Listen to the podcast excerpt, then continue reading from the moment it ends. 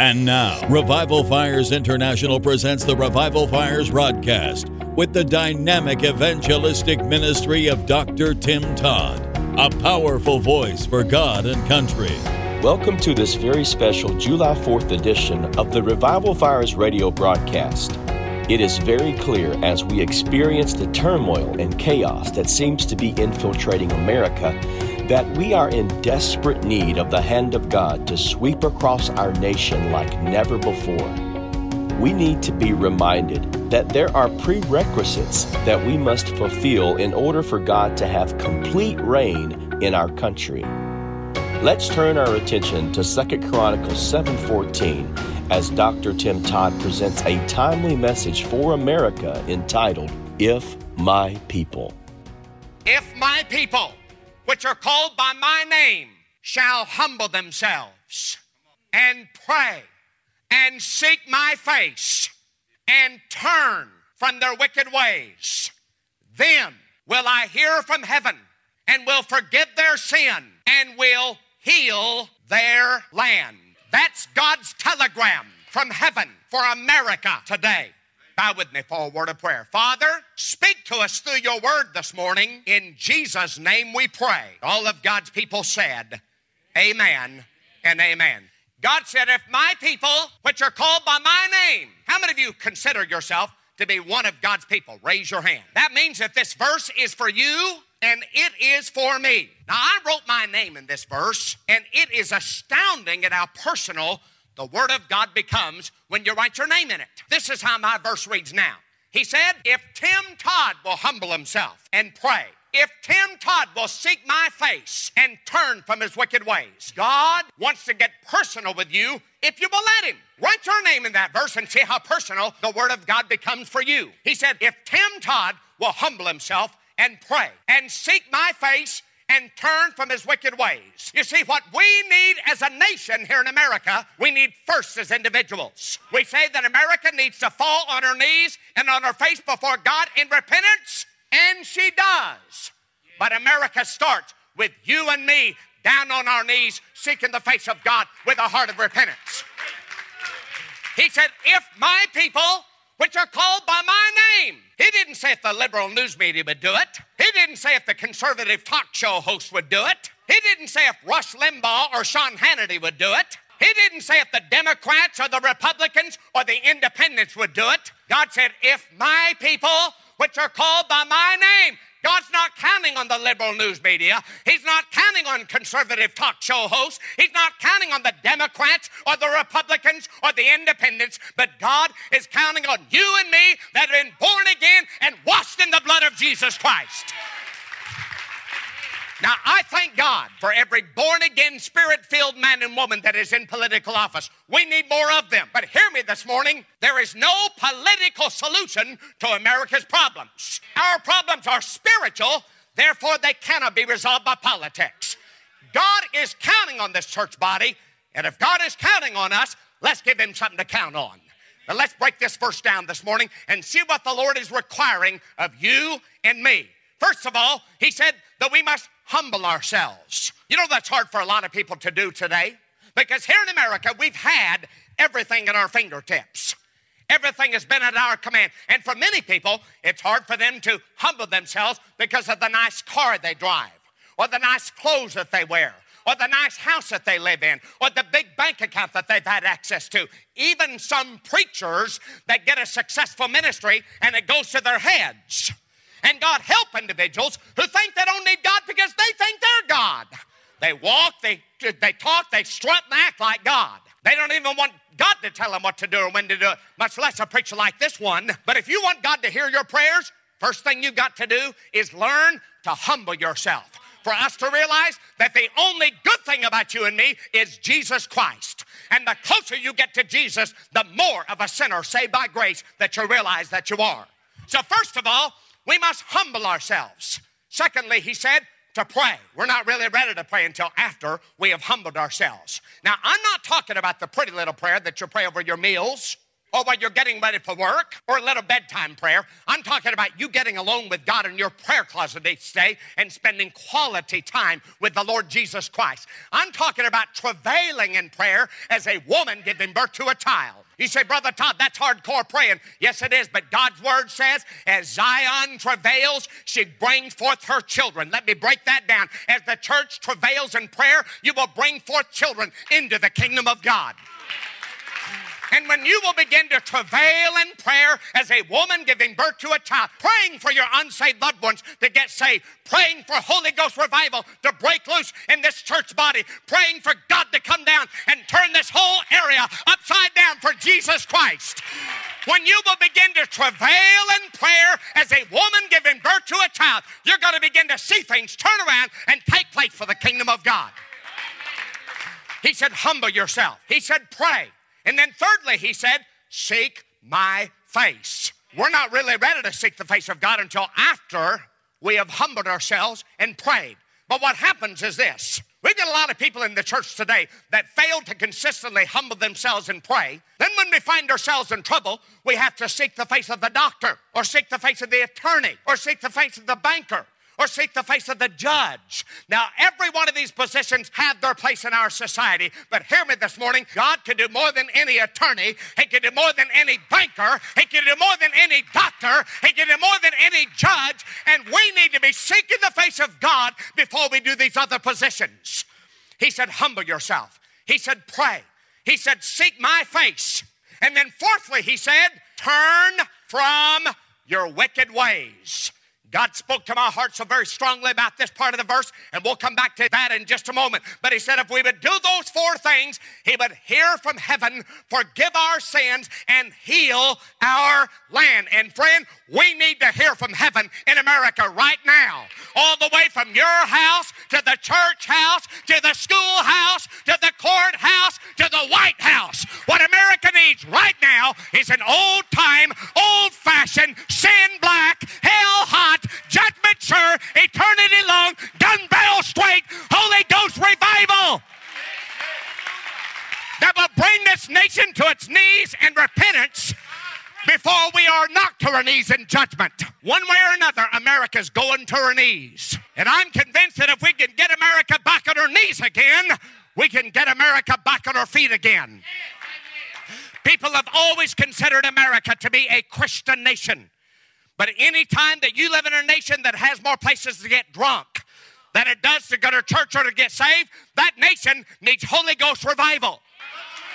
Anytime that you live, live in a nation that has more bartenders than we have preachers of every denomination put together, that nation needs Holy Ghost revival. Anytime that you live in a nation that is murdering between four and 5,000 babies every day with abortion, that nation needs Holy Ghost revival.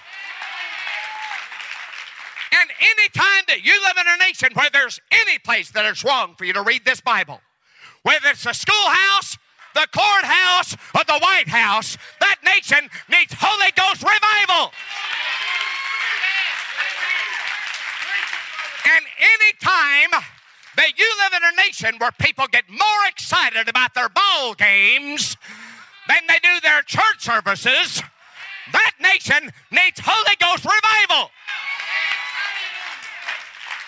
Would to God that people would get as excited in church as they do their ball games. I know people, and you do too. They'll go to these ball games and they'll sit outside in the hot, blistering sun or the rain pouring down in some parts of the country where it sleets and snows for hours at a time. You do something like that for a ball team, they call you a good fan. You do something like that for God, they call you a bunch of fanatics. God give us a bunch of fanatics in this church body that are willing to come to church no matter what the weather conditions are outside. You know something I've noticed about these ball games? It's that if somebody hits a home run or makes a touchdown or a slam dunk, that whole audience comes unglued and they give that ball player and that ball team a standing ovation. Hear me this morning. Jesus is hitting home runs every day. He's making touchdowns every day. He's making slam dunks every day. He's better than any ball player that's ever lived. He's better than any ball team that's ever existed. And he's better than any ball game that's ever been played. And we need to give Jesus, the King of Kings, more attention than we do our ball players. Yeah. Know something else I've noticed about these ball games? Is that nobody wants them to last just one hour. Oh no, we want our ball games to go into overtime and double overtime and extra innings. I've never heard anybody complain about the length of the ball game. But some of those same people come to church and the first thing they want to know when they get here, when do we get out? What time will this be over? We got people in the church today that are more concerned with saving time than they are saving souls. Hear me this morning. Jesus didn't come to save time, He came to save souls. He came to get next to you, and He came to light your fire. Luke 19 13, Jesus said, I'm going to leave and I'll be back. But He said, While I'm gone, I want you to occupy. Now, that is a military term, best understood by those who have served in the armed forces. The word occupy literally translates to be in charge, to be in command, to have dominion over. Now, Jesus told his disciples, Well, I'm gone. I want you to be in charge. He didn't say that to the Democrats or the Republicans or the independents. He said that to his people. You don't have to look very far to see that God's people have not done a very good job of being in charge. You can't hardly walk into a pizza place these days without feeling like you're walking into a beer joint. You can't hardly walk into a gas station without feeling like you're walking into a gambling casino with the video poker machines and the lottery tickets on the counter and the, and the other gambling devices.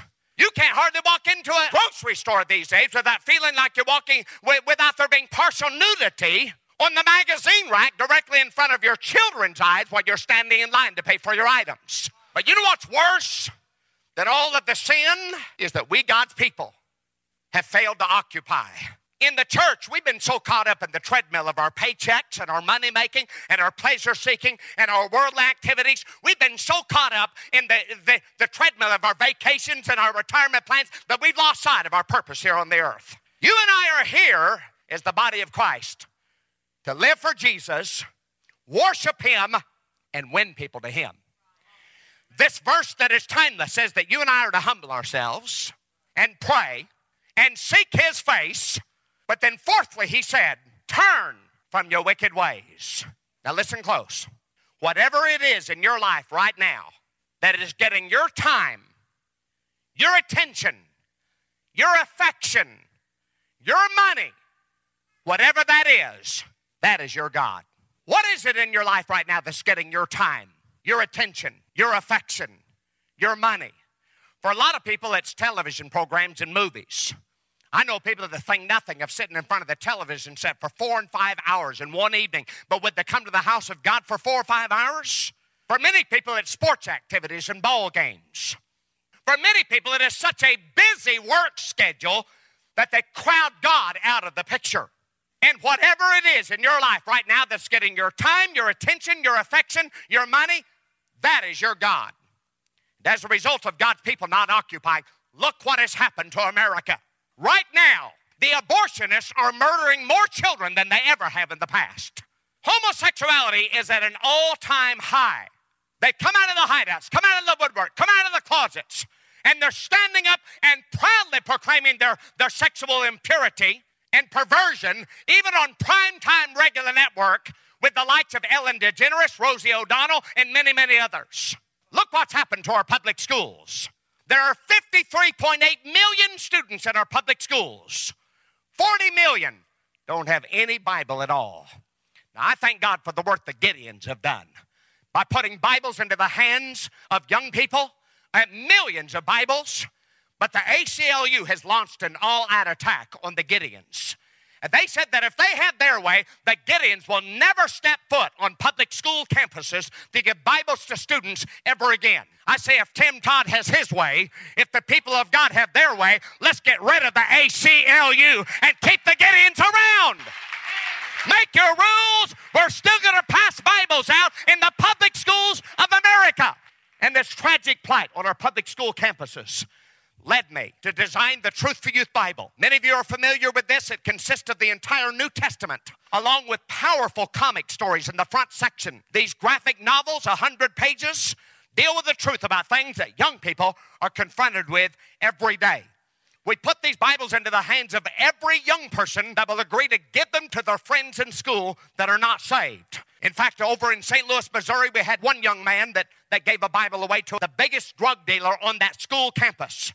He cussed that young person out and spit on him, but sat down at lunch hour and read through all of the comics in the front section. One of the comics deals with the truth about drugs and drunkenness. When that day was over, that drug dealer gave his heart to the Lord Jesus Christ and got saved. He quit smuggling drugs into a school and started smuggling Bibles into a school. He started a Bible club with more than 100 students attending every Wednesday morning. That's the power of the Word of God. Amen? And it's going to take Holy Ghost boldness to stand up for God in these last days. You look at what happened to everybody that stood up for God in Bible days. Daniel was thrown in the lion's den. Those three Hebrew boys were thrown in the fiery furnace. John the Baptist had his head chopped off. Stephen was stoned. The axe blade dripped with the blood of Paul the apostle. Peter crucified upside down. They were sawed in two. They were burned at the stake. What's happened to you lately? Where are the battle scars that show that you really mean business with God? It's going to take Holy Ghost boldness to stand up for God in these last days. Let me give you another example of this. Not only that young person that gave a Bible to that drug dealer that got saved, but several years ago, I had the opportunity to, to uh, deliver one million signatures to the Supreme Court justices with my dad, calling upon them to reverse the Roe v. Wade decision and give the innocent preborn children the constitutional right to live. Well, we've got baby, people today crying out for their constitutional right for choice. What about that baby's right to live? We flew into Washington, D.C., our nation's capital, to make that historic delivery. Up to that point, nobody had ever delivered signatures to the Supreme Court justices. We were joined by several other political and spiritual leaders Dr. Tim LaHaye, uh, Dr. James E. Johnny Johnson, Senator Jesse Helms, Congressman J.C. Watts, and many, many others. We began climbing the steps of the Supreme Court. And then every one of us were compelled of the Holy Ghost to fall to our knees and pray. We did just that. We prayed for America. We prayed for the Supreme Court justices. We prayed for these babies that cannot defend themselves in their mother's womb. We finished praying. We got up off of our knees only to find out that we had been surrounded by a swarm of policemen and security guards. And ABC, CBS, NBC, CNN, had their cameras rolling trying to get a story about religious fanatics being arrested for praying on the steps of the Supreme Court. We didn't know it's against the law to pray on the steps of the Supreme Court, did you? One of the police officers walked up to us and said, You can't pray here, this is government property. We told him, as far as we're concerned, this is the people's property and this is God's property. He said, Well, he said, Where is your attorney? We told him we didn't have an attorney with us. We didn't think we'd need one, so we didn't bring one. He said, But we're going to have to arrest you because our job is on the line. But you see, we knew our job was on the line too. God had instructed us to deliver those one million signatures to the Supreme Court justices, and we knew we couldn't do it in handcuffs behind bars in the local Washington, D.C. jail. So the police officers and the security officers took a few steps away from us and started discussing among themselves who was going to do the arresting it turned into a heated argument. And while they kept talking, we kept walking. We went on up the steps of the Supreme Court and we went through the first set of doors. And immediately we were approached by the biggest policeman I've ever seen in my life. I mean, he looked like one of Goliath's brothers. He was huge. We had never seen him before in our life. And he called my dad by name. He said, Cecil Todd, I know who you are. I know what you've come for. I know where you need to go, and I'm going to take you there.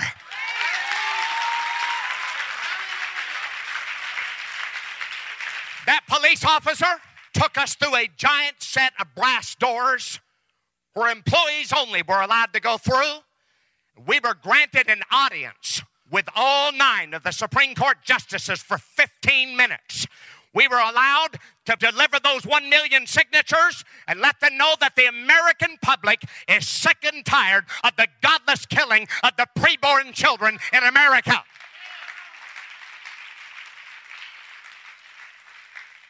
But you see all of the abortions in our nation? That's not the problem. That's a symptom of the real problem.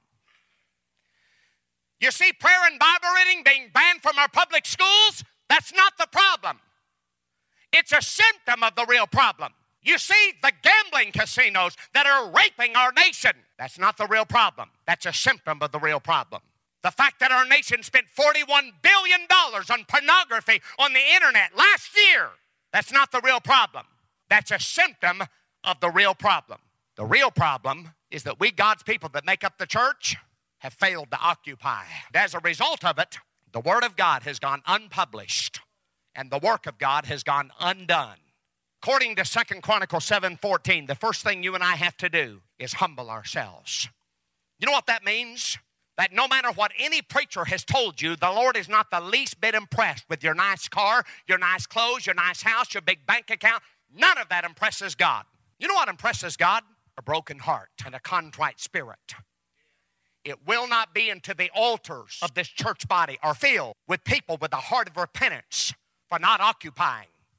Only then will real Holy Ghost revival break loose.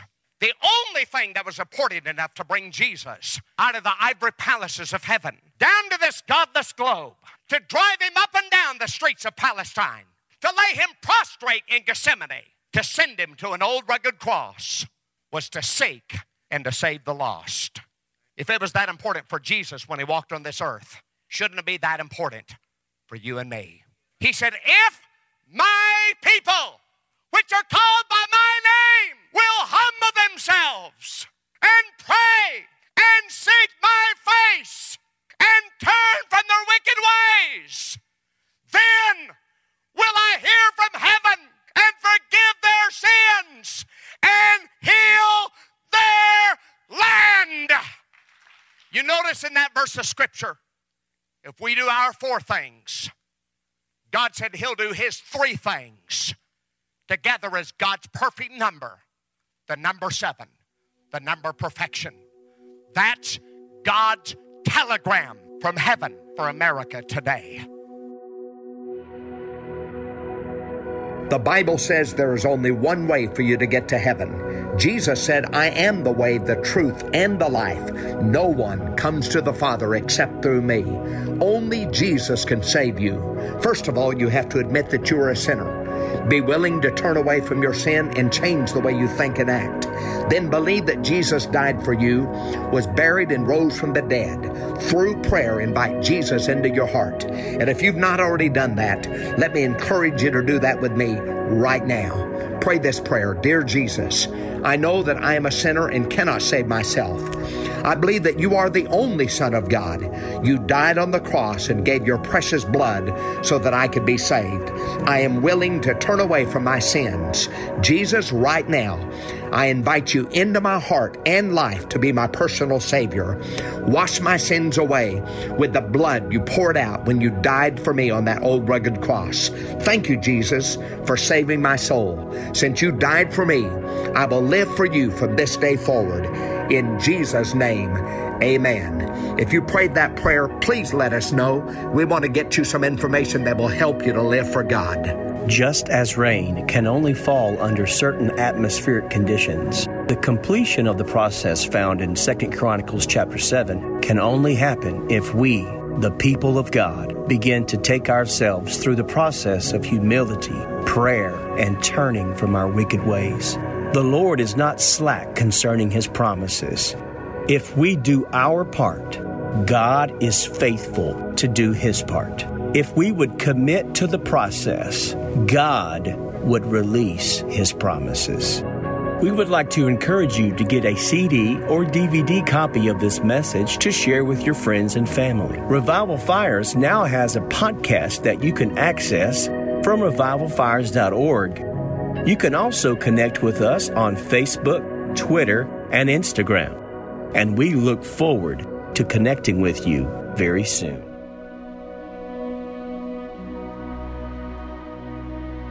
Revival Fires International needs your partnership to provide Bibles to American soldiers who are defending our freedoms in the war on terror.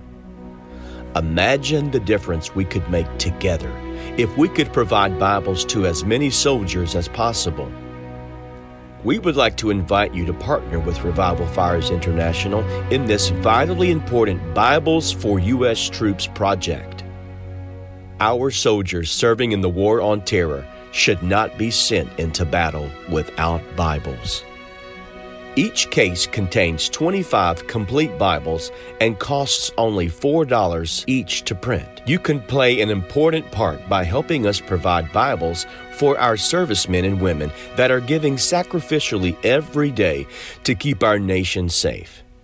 It's very simple. You supply the Bibles, and we deliver them to our troops.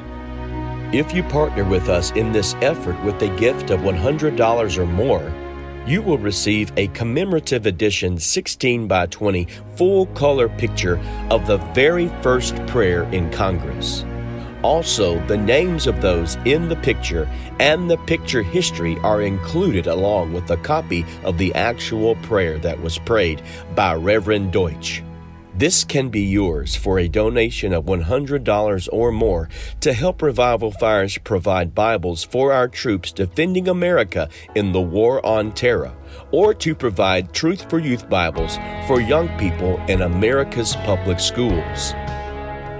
On this very special Independence Day weekend, let's give a gift that will be a reminder of the incredible freedoms that we have in this great nation. The Bible for Troops project will be a life changing effort if we join together and partner with this phenomenal cause. Revival Fires International is committed to deliver Bibles to our troops and to those who need it the most. Please partner with us today as we continue our God inspired efforts to place a Bible into every person's life who doesn't have a Bible. Your $100 gift will certainly change a life. Let's change America one Bible at a time. Go to revivalfires.org right now and give towards this incredible project. God bless you, and thanks for listening to today's broadcast. You've been listening to the Revival Fires radio broadcast with Dr. Tim Todd.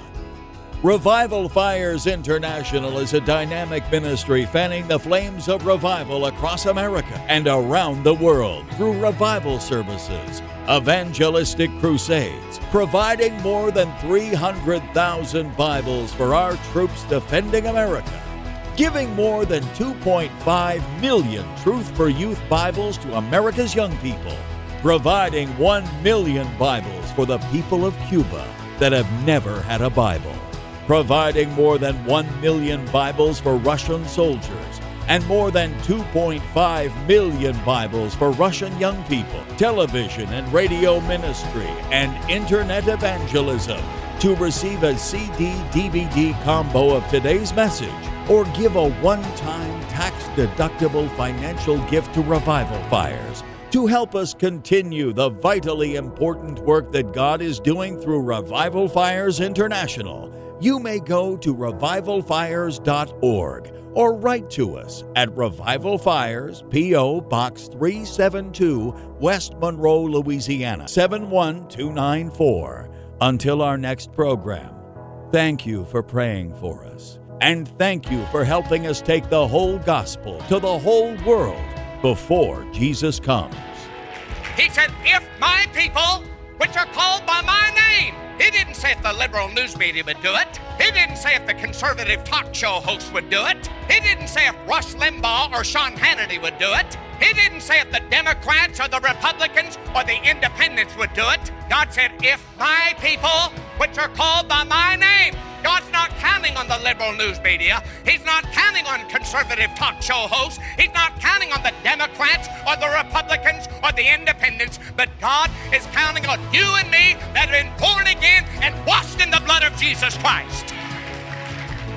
He said, If my people, which are called by my name, will humble themselves and pray and seek my from their wicked ways. Then will I hear from heaven and forgive their sins and heal their land.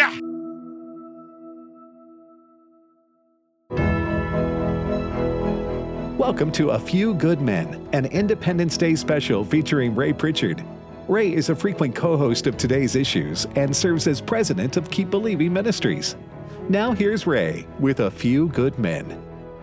Happy 4th of July. Wherever you are, I hope you're having a wonderful day. 246 years ago, brave patriots gathered in Philadelphia to sign their names to the Declaration of Independence. These 56 men publicly declared their commitment to the self evident truths that all men are created equal and are endowed by their Creator with certain unalienable rights, that among these are life, liberty, and the pursuit of happiness. Those words formed the foundation of our nation and continue to serve as a beacon of hope to people around the world. Most of us are familiar with the Marine Corps slogan, we're looking for a few good men. That's appropriate because throughout history, every great battle has come down to a handful of soldiers who stood their ground in the face of withering opposition. That's what happened at Gettysburg when a few hundred Union soldiers stood fast at the bloody angle and repulsed Pickett's charge. That's what happened at Bastogne when the beleaguered and encircled men of the 101st Airborne refused to surrender to the Nazis. There is a great truth for today from that popular slogan God is looking for a few good men, and let's be clear, also a few good women. He searches the earth to find those who will stand strong in the evil day. Why? The answer is not hard to find. A few people, united for any cause, can change the world. Have you ever heard of the 2% rule?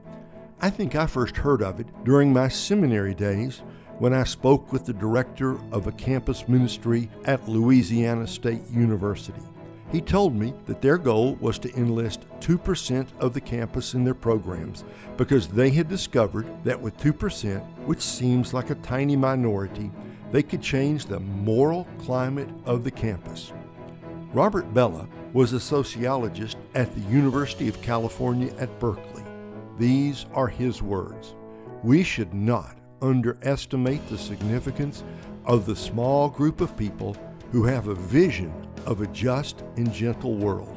The governing values of a whole culture may be changed when 2% of its people have a new vision. Now just stop. Think about that. That's what sociologist Robert Bellah said based on his research. All you need is 2%. Folks, that's not much. All you need is 2%, and you can change an entire culture. I found this confirmed when I was listening to a nationally syndicated radio talk show. At one point, the host commented that their research showed that only 2% of the audience ever attempted to call the show. Only 2%. Yet, one caller can speak to a potential audience of millions of people. In a similar way, politicians tell us that on certain issues, one letter equals 1,000 voters, and on some issues, one letter might equal 10,000 voters. The point is clear. It doesn't take many people to impact a culture. That means you can make a difference right now, right where you are. Why? Because a few people united for any cause can change the world. Now, with that in mind, and with that as background, we turn to our text, Genesis 18. Here is a justly famous story of Abraham pleading for wicked Sodom to be spared. Now, most of us know the story in general outline. When God inspected the city of Sodom, he found sin so great that he determined to destroy it. Abraham intercedes with God, asking him to spare the city on behalf of the righteous who still live there. Now, what transpires is a rather amusing exchange between Abraham and God, as Abraham uses all his persuasive powers to induce God to spare the city. So we ask the Lord, Will you sweep away both the righteous and the wicked? Suppose you find 50 righteous people living there in the city. Will you still sweep it away and not spare it for their sakes? Surely you wouldn't do such a thing, destroying the righteous along with the wicked. Why, you would be treating the righteous and the wicked exactly the same. Surely you wouldn't do that. Should not the judge of all the earth do what is right? And the Lord replied, If I find fifty righteous people in Sodom, I will spare the entire city for their sake. Then Abraham said, Lord, since I've begun, let me speak further, even though I am but dust and ashes. Suppose there are only 45 righteous people instead of 50. Will you destroy the whole city for lack of five?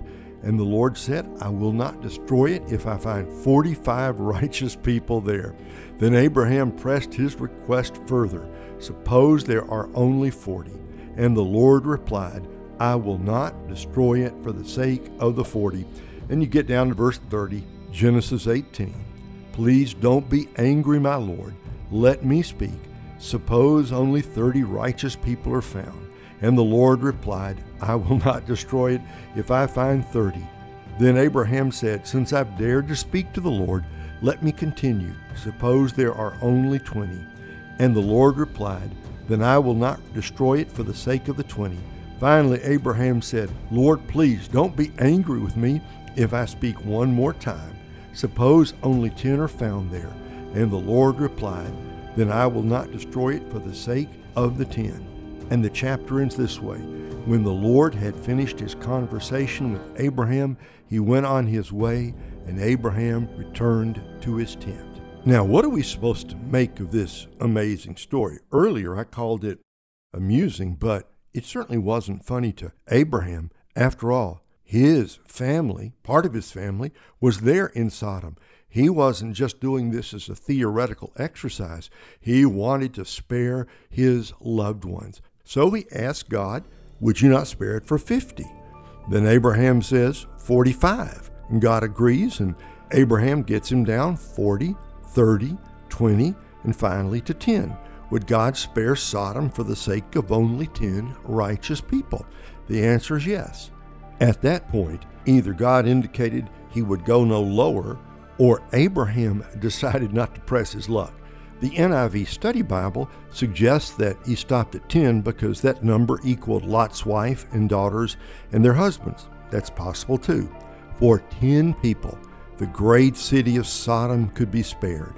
Archaeologists tell us that Sodom may have been a town of perhaps 600 to 1,000 people, yet it could have been spared if there had been only 10 righteous people. Now, let's look at three lessons from this ancient story.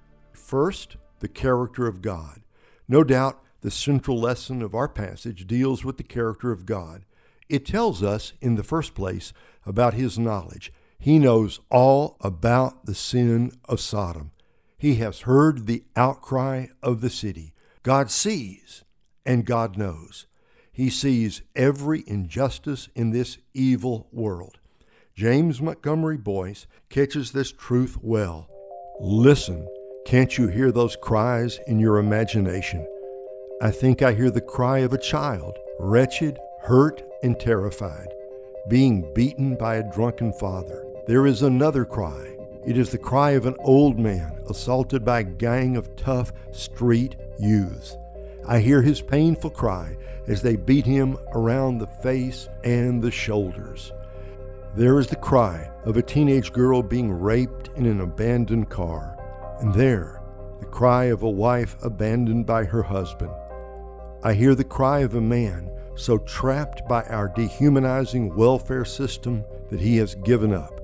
I hear the cry of sinful pleasures, the raucous cries in the thousands of bars that scar the faces of our city, the cries of prostitutes and those who patronize them the soft cries of drug addicts, the arrogant cries of those who have been able to defeat their enemies or ruin their competitors. But wait, those cries are only a fraction of the millions of cries that are rising every moment of every day from every street in every city and village of our land, cries that are all heard by God, felt by God. Must God's judgment not fall on us too, and quickly? How shall we excuse ourselves when the only righteous God comes down to see if what we have done is as bad as the accusation that has reached him? This passage also teaches us about God's justice. He will not wink at sin or say, boys will be boys, or live and let live. He will always do what is right. Abraham's whole prayer is based on the question in verse 25 Will not the judge of all the earth do right? In the words of Dr. Martin Luther King Jr., the moral arc of the universe is long, but it bends toward justice. But from this story, we also learn a powerful lesson about God's mercy. When he heard the outcry of Sodom's sin, he personally came down to investigate the case to see if things were as bad as he had heard. Furthermore, he allowed Abraham to intercede when he could have destroyed the city from the very beginning. But we see God's mercy most clearly in this one fact he would have spared the city of Sodom for only 10 righteous people. It is often said prayer changes things. Indeed, it does. But we need to think clearly about this. Since God knows all things from beginning to end, prayer doesn't change God's mind, but it may change our mind. In this case, prayer changed Abraham's mind about God. He knew he was just, but was he also merciful? After the prayer, he could say with confidence that God is merciful, not only for hearing his prayer, but also for agreeing to spare the city for the sake of ten righteous people. There is a lesson here also about the marks of effective intercession. When Abraham prays for Sodom, it is the first intercessory prayer in the Bible. To intercede is to plead the case of another person. When a friend speaks up on behalf of a student about to be punished, that friend is interceding. Likewise, when Abraham asked God to spare Sodom, he was interceding in the highest court of the universe. But that raises an interesting question. Why did God allow Abraham to intercede for Sodom? After all, God already knew the facts and he already knew what he was going to do. Doesn't that render Abraham's request useless? To say it that way is to come up against the greatest mystery of prayer. If God already knows what He is going to do, why pray? Some of the answers to that question may be seen in our text. First, He allowed Abraham to intercede in order to reveal His mercy. Second, He did it so that we would know that He, God, takes no pleasure in destroying the wicked. Third, Abraham's prayer shows us the power righteous people can have. Fourth, in a larger sense, it teaches us the value of intercession. This is what prayer is all about. So, we can say confidently that Abraham's intercession teaches us something about God and something about prayer. It's important to realize Abraham doesn't question God's right to judge, nor his decision to judge the wicked. He's not saying, Who do you think you are? or What right do you have to destroy Sodom? Unlike modern man, Abraham understands that a holy God has the right to judge his own creation. In all that he says, he implicitly recognizes the sovereignty of God. Why then does he pray? The answer is found in verse 23 when he asks, Will you sweep away the righteous with the wicked? Good question.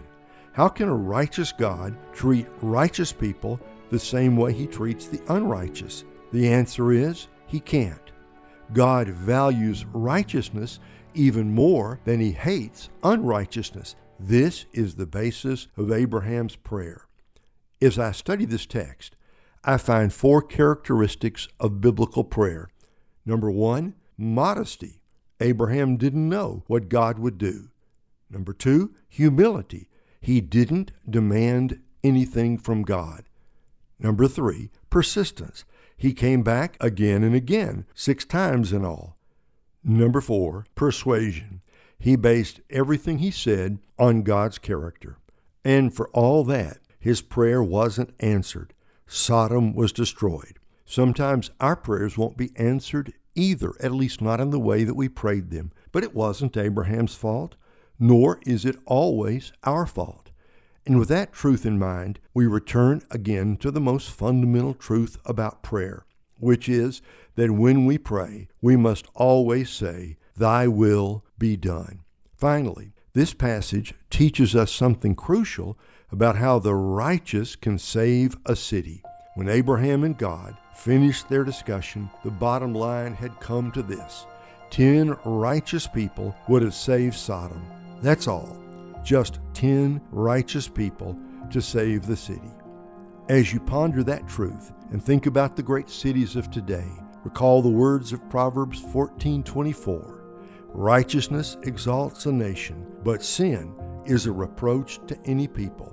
Proverbs 28:12 reminds us that when the righteous triumph, there is great elation, but when the wicked rise to power, men go into hiding. That's what happened in Sodom. Wicked men had risen to power, and the righteous had gone into hiding. Whatever influence they once had for good had been dissipated by the overwhelming power of evil. Now, how does this principle work? First, the righteous must be in the city. Only people in Sodom could save Sodom. Second, the righteous must be righteous. Third, the righteous must speak out. That is, they must make their presence felt in the affairs of life. I read an article by the pastor of a large Midwestern church. In it, he argued that evangelicals have become too enamored of politics at the expense of our calling to preach the gospel. We need, he said, to, quote, take politics out of the sanctuary. Now, I always struggle a bit when I read an article like that. After all, he's certainly right in his basic argument that only the gospel has the power to change the human heart. And it's true. Any of us, whether we're in the pew or behind the pulpit, any of us can become too enamored of the nitty gritty of political give and take that we may lose sight of ultimate, eternal, supernatural, life transforming gospel realities. That's always a risk, isn't it? And there is a danger that by focusing too much on moral issues, you may offend the very people you're trying to reach with the gospel and you may end up with a bad reputation in your community. Actually, that's going to happen anyway if you're just faithful to the Word of God and preach the gospel on a regular basis. And, and I do want to say, it's not worth it to win a political referendum if we lose the battle for the souls of men and women. That much we all agree on. But how much should Christians speak out on moral issues? Question. Would Sodom have been a better place if Lot had spoken out instead of apparently going along with the moral debauchery? There are times when faithfulness demands that Christians as individuals and churches as institutions speak out for good and against evil. Was Martin Niemöller wrong to speak out against Hitler in the 1930s? Was Dr. Martin Luther King Jr. wrong to protest segregation in the 1960s? Are pro lifers wrong to speak out against abortion today? Are we wrong to speak out against transgenderism and in favor of humanity as male and female? In these days of moral decline and total spiritual confusion, are we not obligated to speak the truth? If we don't, who will? As the salt of the earth, our words may sting at first, but then they will bring healing united with others who share our concern, we can have great impact for good in our nation. When great moral issues are at stake, silence is treason. By speaking out, we can show how the church applies the gospel to every area of life. When the testimony is given with a winsome spirit, it can be a great encouragement to others. I'm sure you've heard it said that the main thing is to keep the main thing the main thing. Therefore, A, we focus on the gospel, and B, we speak out on moral issues when necessary. Our great need today lies in two areas. Number one, moral courage, and number two, a commitment to prayer. We need the courage to speak out and stand up for God, whatever the cost, and we need the commitment to prayer because our words and actions come to nothing without the help of heaven. On the basis of this passage, I've got some good news and some bad news. The good news is really good. You can make a difference.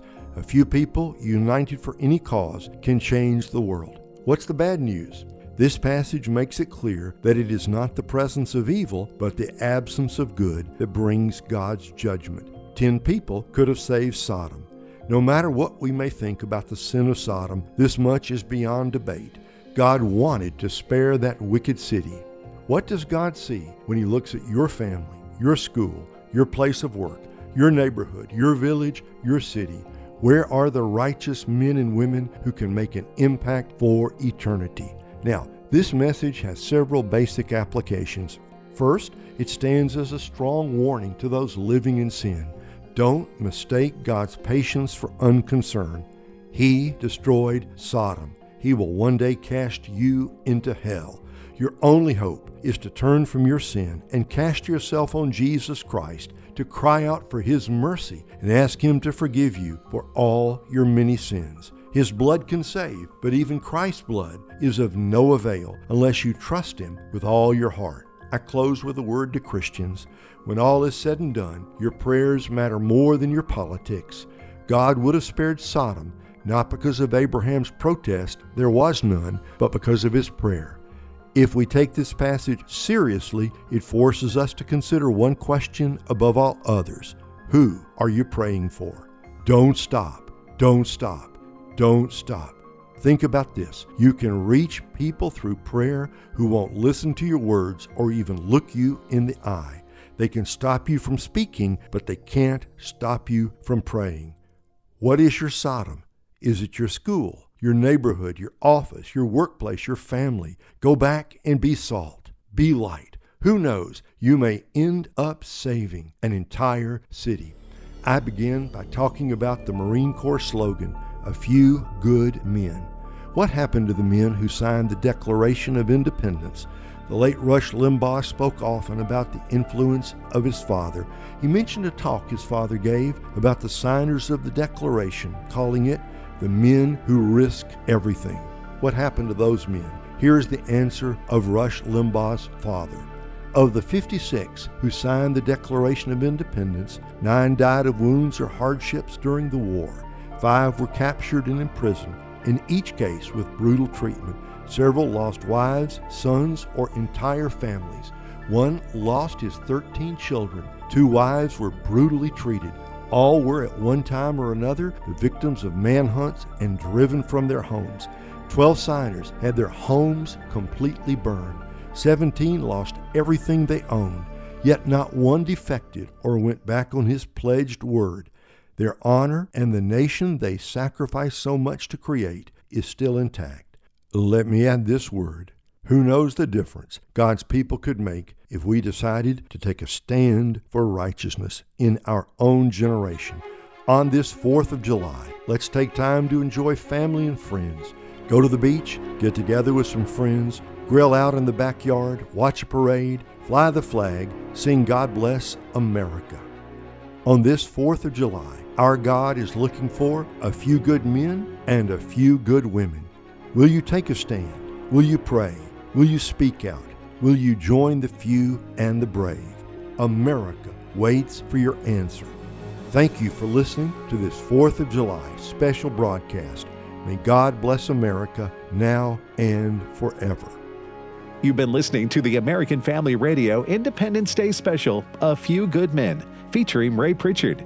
If you would like to connect with Ray or learn more about Keep Believing Ministries, visit keepbelieving.com. To hear this message again, look for the podcast on afr.net. A Few Good Men is an American Family Radio special presentation.